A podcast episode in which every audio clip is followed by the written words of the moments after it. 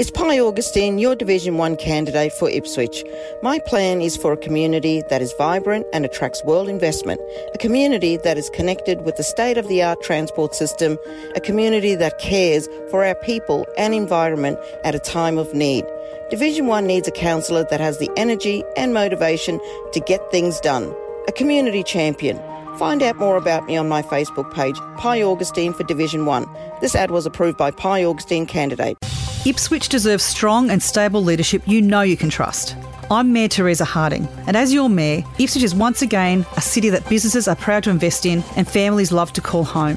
To keep our city moving forward, I'm committed to reducing cost of living pressures, expanding our road and transport networks, delivering more for our suburbs, and boosting investment in grassroots sports in our community. So vote 1 Teresa Harding for Mayor for sustainable growth for Ipswich. Authorised by T Harding, 264 South Station Road, Raceview. Coming up, I was unable to attend the March meeting when this apology motion was before the council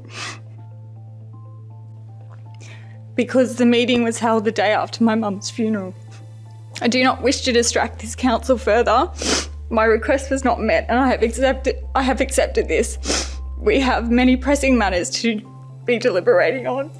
Therefore I wish to withdraw my motion. A tense and emotional withdrawal of emotion by Councillor Nicole Jonic, which called for an apology from Teresa Harding. The Mayor was excluded from the meeting for this discussion. Hear the Mayor's response in this episode. Ipswich has a new Deputy Mayor for the next 12 months. And at the end of the show, hear a moving tribute to Ipswich's Gaye Anderson by Councillor Kate Kunzelmann. It's Saturday, April 23, 2022, and I'm Alan Roebuck. Welcome to Ipswich Today, which acknowledges the traditional custodians of the land on which it is produced and pays respects to elders past, present, and emerging. This podcast is supported by Kinetics, people powered web hosting trusted by Australian businesses since 1999.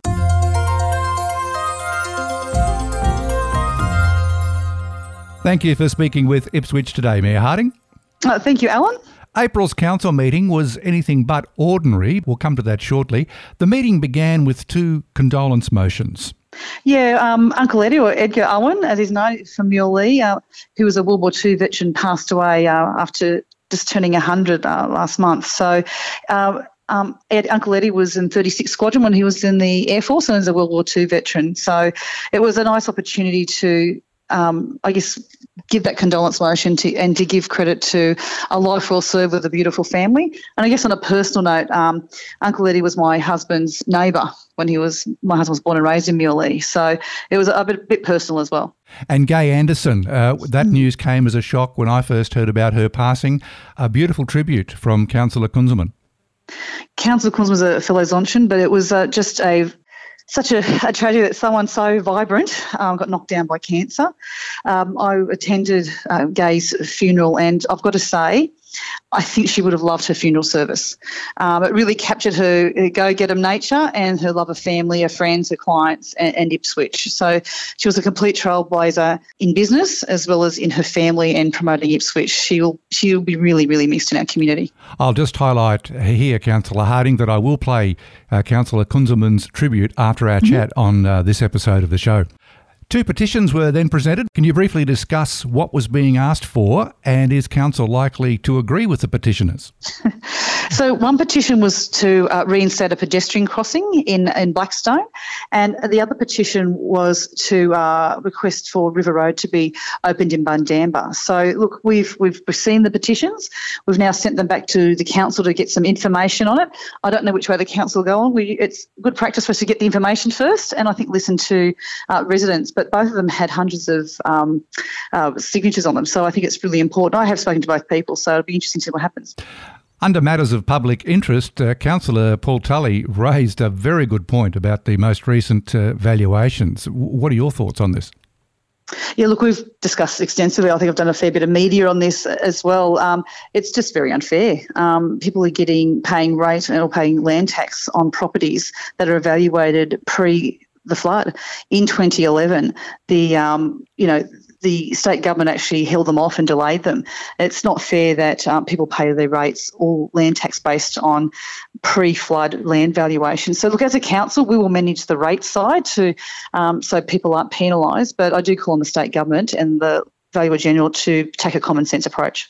The apology notice of motion, Councillor Nicole Jonic put this up a couple of months ago and was uh, present for the April meeting, ultimately withdrew the motion, but not before emotional scenes in the chamber and long periods of silence once you were um, excluded from the meeting. Now that it's the day after we're recording this interview, do you have any other thoughts on what went down in the chamber? I guess, Alan, um, it was good to see that Councillor Jonic withdrew her motion uh, concerning a formal apology for comments that I made on the, the 27th of January.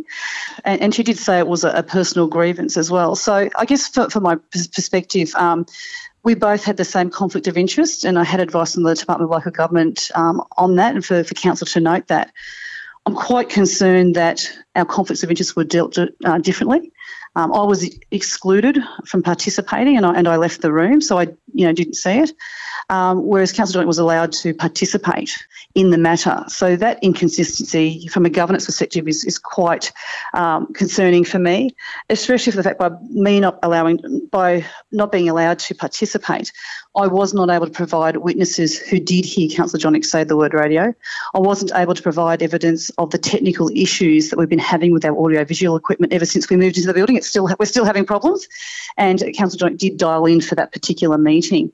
So I think it's um, a real pity that I do feel like it was a kangaroo court um, that people that I wasn't given the opportunity to provide uh, my side of the, the story. But look, it, it happened, and um, I think we just move on to the next part of business. I mean, the people of Ipswich have voted for us and, and are paying us very well to make sure that we lead the city and that we provide um, service delivery. So that's my focus. At the beginning of this term of council, uh, all councillors agreed that uh, there would be a new deputy mayor every 12 months and there was only one nomination for the next 12 months, and Councillor Madsen uh, got up. Was that a surprise for you, or you kind of expected it? Oh no, we had a lot of discussions between us, ourselves, and I think it's nice to share it around to the different divisions. So Division Three and Division Two have now had a, a councillor as a deputy mayor. So uh, Jacob as, as Division One councillor. Um, it was a unanimous vote. Um, it was really nice to see um, Jacob's partner in the gallery uh, to see this significant moment in his political career. So um, Jacob has a real passion for Ipswich, and I think he'll do um, a really great job. I just wanted to part from the April council meeting for a minute and refer mm-hmm. to something that's happened at a, a previous council meeting, or a couple of meetings, in fact, and that is the discussion and the uh, pursuing of new councillor office mm. spaces outside of uh, the main council admin building. Mm. It's gone quiet. Is it still going ahead or, or what's happening? Yes, Councillor Johnny brought this up uh, last year um, to make sure that you know councils can have access to residents and residents can have access to their councils as easy as possible. There was a decision by the interim minister to close down the um, electoral offices. Uh, they were costing over eight million dollars a term, and I think council's view is that it's that money is better spent on curb and channeling and roads than than on council offices. And um, no other council in southeast Queensland, apart from Brisbane, actually have electoral offices for councillors. So at the moment, what is happening is that councillors um, either see um, residents either at their home or elsewhere, or at the local libraries and things like that. So, I think it's working well at the moment. It's my understanding that all the councils are happy with the current arrangements. I think there's a compromise to make sure that mm-hmm. it's a cost-effective solution has been um, set up. So we now set up those local offices in our libraries. Uh, back to the April meeting and the Ipswich show. Uh, organisers should be smiling after Council announced its sponsorship. In fact, it was uh, increased from the office's recommendation we're all looking forward to the show. Black Friday, the 13th of, uh, of May till the Sunday, the 15th of May, and it's the show's 149th year. So um, we know that next year is going to be an absolutely massive year as well, being the 150th. So we really want to give uh, the Show Society a little bit more support um, for the show. We also know that by providing a bit more money, it does mean that the Show Society can hold the ticket prices to be the same as last year. And I think it's really important for this show is to be as, as accessible as possible for people. So we're delighted to support the show in this way. The Nicholas Street precinct is certainly uh, edging closer and closer to construction fences coming down. You've recently announced that uh, yourself. Is there any further update since the uh, committee meeting earlier in the month? And uh, have there been any more new stores confirmed? So looking forward to those construction fences coming down, they are coming down the next couple of days. Um, when the whole area is done, there'll be 18 tenancies, which run from Bell Street opposite, you know, the railway station through to Nicholas Street opposite the Central Library. So, but we have taken this derelict mall and delivered a revitalised space for the whole community. We do have a few other tenancies that are very close to being signed, and they will go through council as a special meeting, and they'll be announced in due course. But in the meantime, we have Sushi Hio, which is a sushi train uh, place, which is actually delicious sushi, as well as Gelatissimo and that dumpling place and the Commonwealth Hotel, as well as Terry White Chemmart that are, are confirmed as tenants in that area. And what's the latest on the CBD cinema? Yeah, look, we're delighted that we're in negotiations with a cinema to put six cinemas uh, in the Nicholas Street precinct there. Uh, we are doing a, a three month due diligence process, and we're probably in the last month of that now. So until that's done, for probity rules, I can't give too much more away, but um, things are going well, and uh, it'll be great to see that cinema opening up uh, before Easter next year. Under the notices of motion, you put up a motion for a review of the flood. What are you hoping to achieve by this notice of motion? Um, I think it's important for us to consistently um, look at what worked, what didn't work. I chair the local disaster management group, so I have a, a dual role. One is I guess the protection of lives and, and property and environment during the emergency, during the flood, but also that recovery period. So I actually have a legislative obligation there. And in discussion with the, you know, we have two former councils in our council, and I think it's widely accepted that council's response back in 2011 wasn't that great because there hadn't been a flood for a while. Um, but in 2013, the council did a really great response. So we're quite fortunate that in our council that we have uh, many senior people in the roles chairing the local disaster coordination centre and that head up the emergency management unit that have been with council for a long time. So they were there for the previous floods. So I think um, I've had a lot of feedback from people that they're very impressed with how we responded to the emergency and recovery. But I think there's always room for improvement, and I really would like to make sure that we get consultation and feedback from the community on it. Questions on notice to the CEO was an interesting one this month. How many fines and court prosecutions have been issued on litter, dumping, and unlawful signage? Yeah, Councillor Tully uh, asked for that question on notice, so I think that'll be very interesting to see um, how active that has been. I think I might know why he's asking that. Uh, I've noticed a few election signs in places they shouldn't be around Ipswich.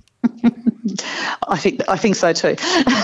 um, the, our local laws were amended under administration, and so you know you can have them on council property, but they can't be on parks. They can't be on council infrastructure. So you can't have them s- secured onto council fences and things like that. And I can see when I drive around that candidates are putting them elsewhere, especially from certain parties.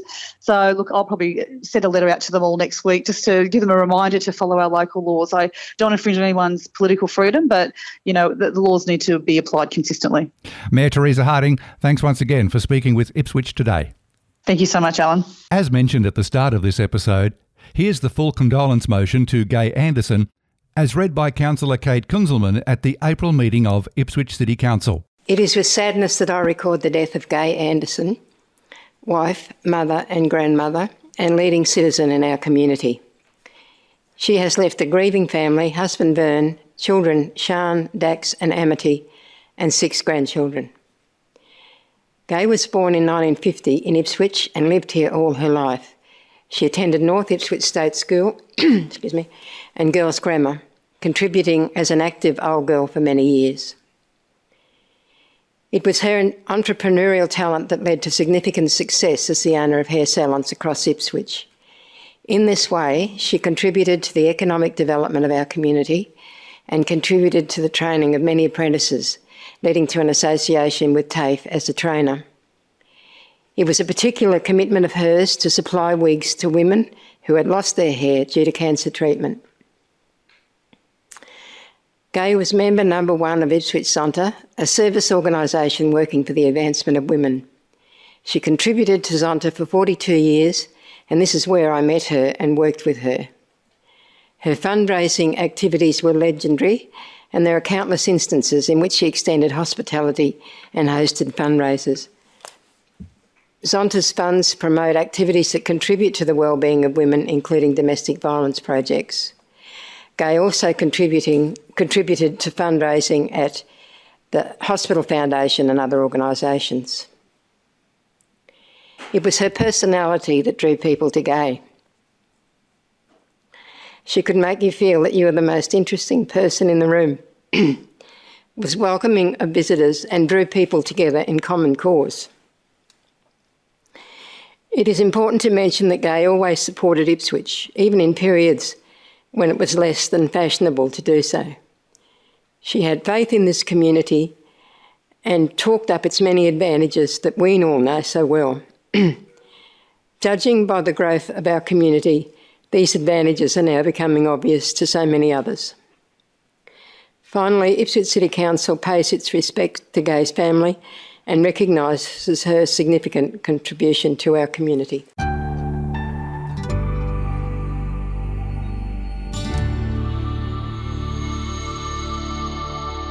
And on a personal note, I first met Gaye Anderson not long after arriving in Ipswich in 1998. Councillor Kunzelmann put it so well when she said, It was her personality that drew people to Gaye. She could make you feel you were the most interesting person in the room.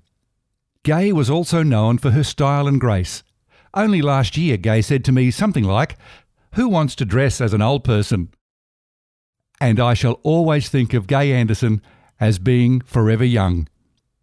Rest in peace, Gaye, and deepest condolences to the family.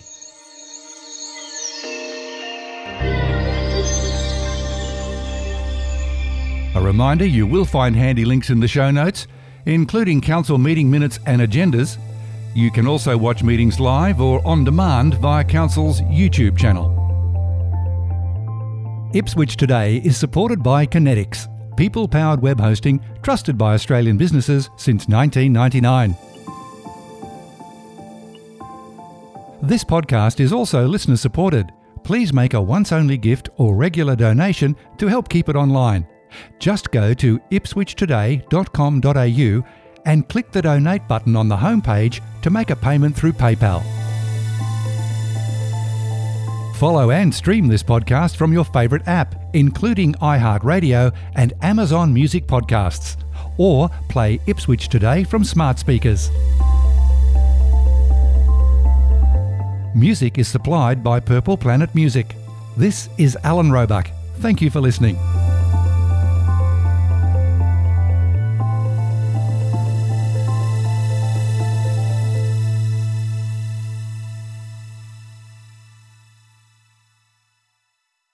From legendary locals we all know to people you should get to know. Follow Ipswich Today on your favourite app and never miss an episode. Or go to ipswichtoday.com.au.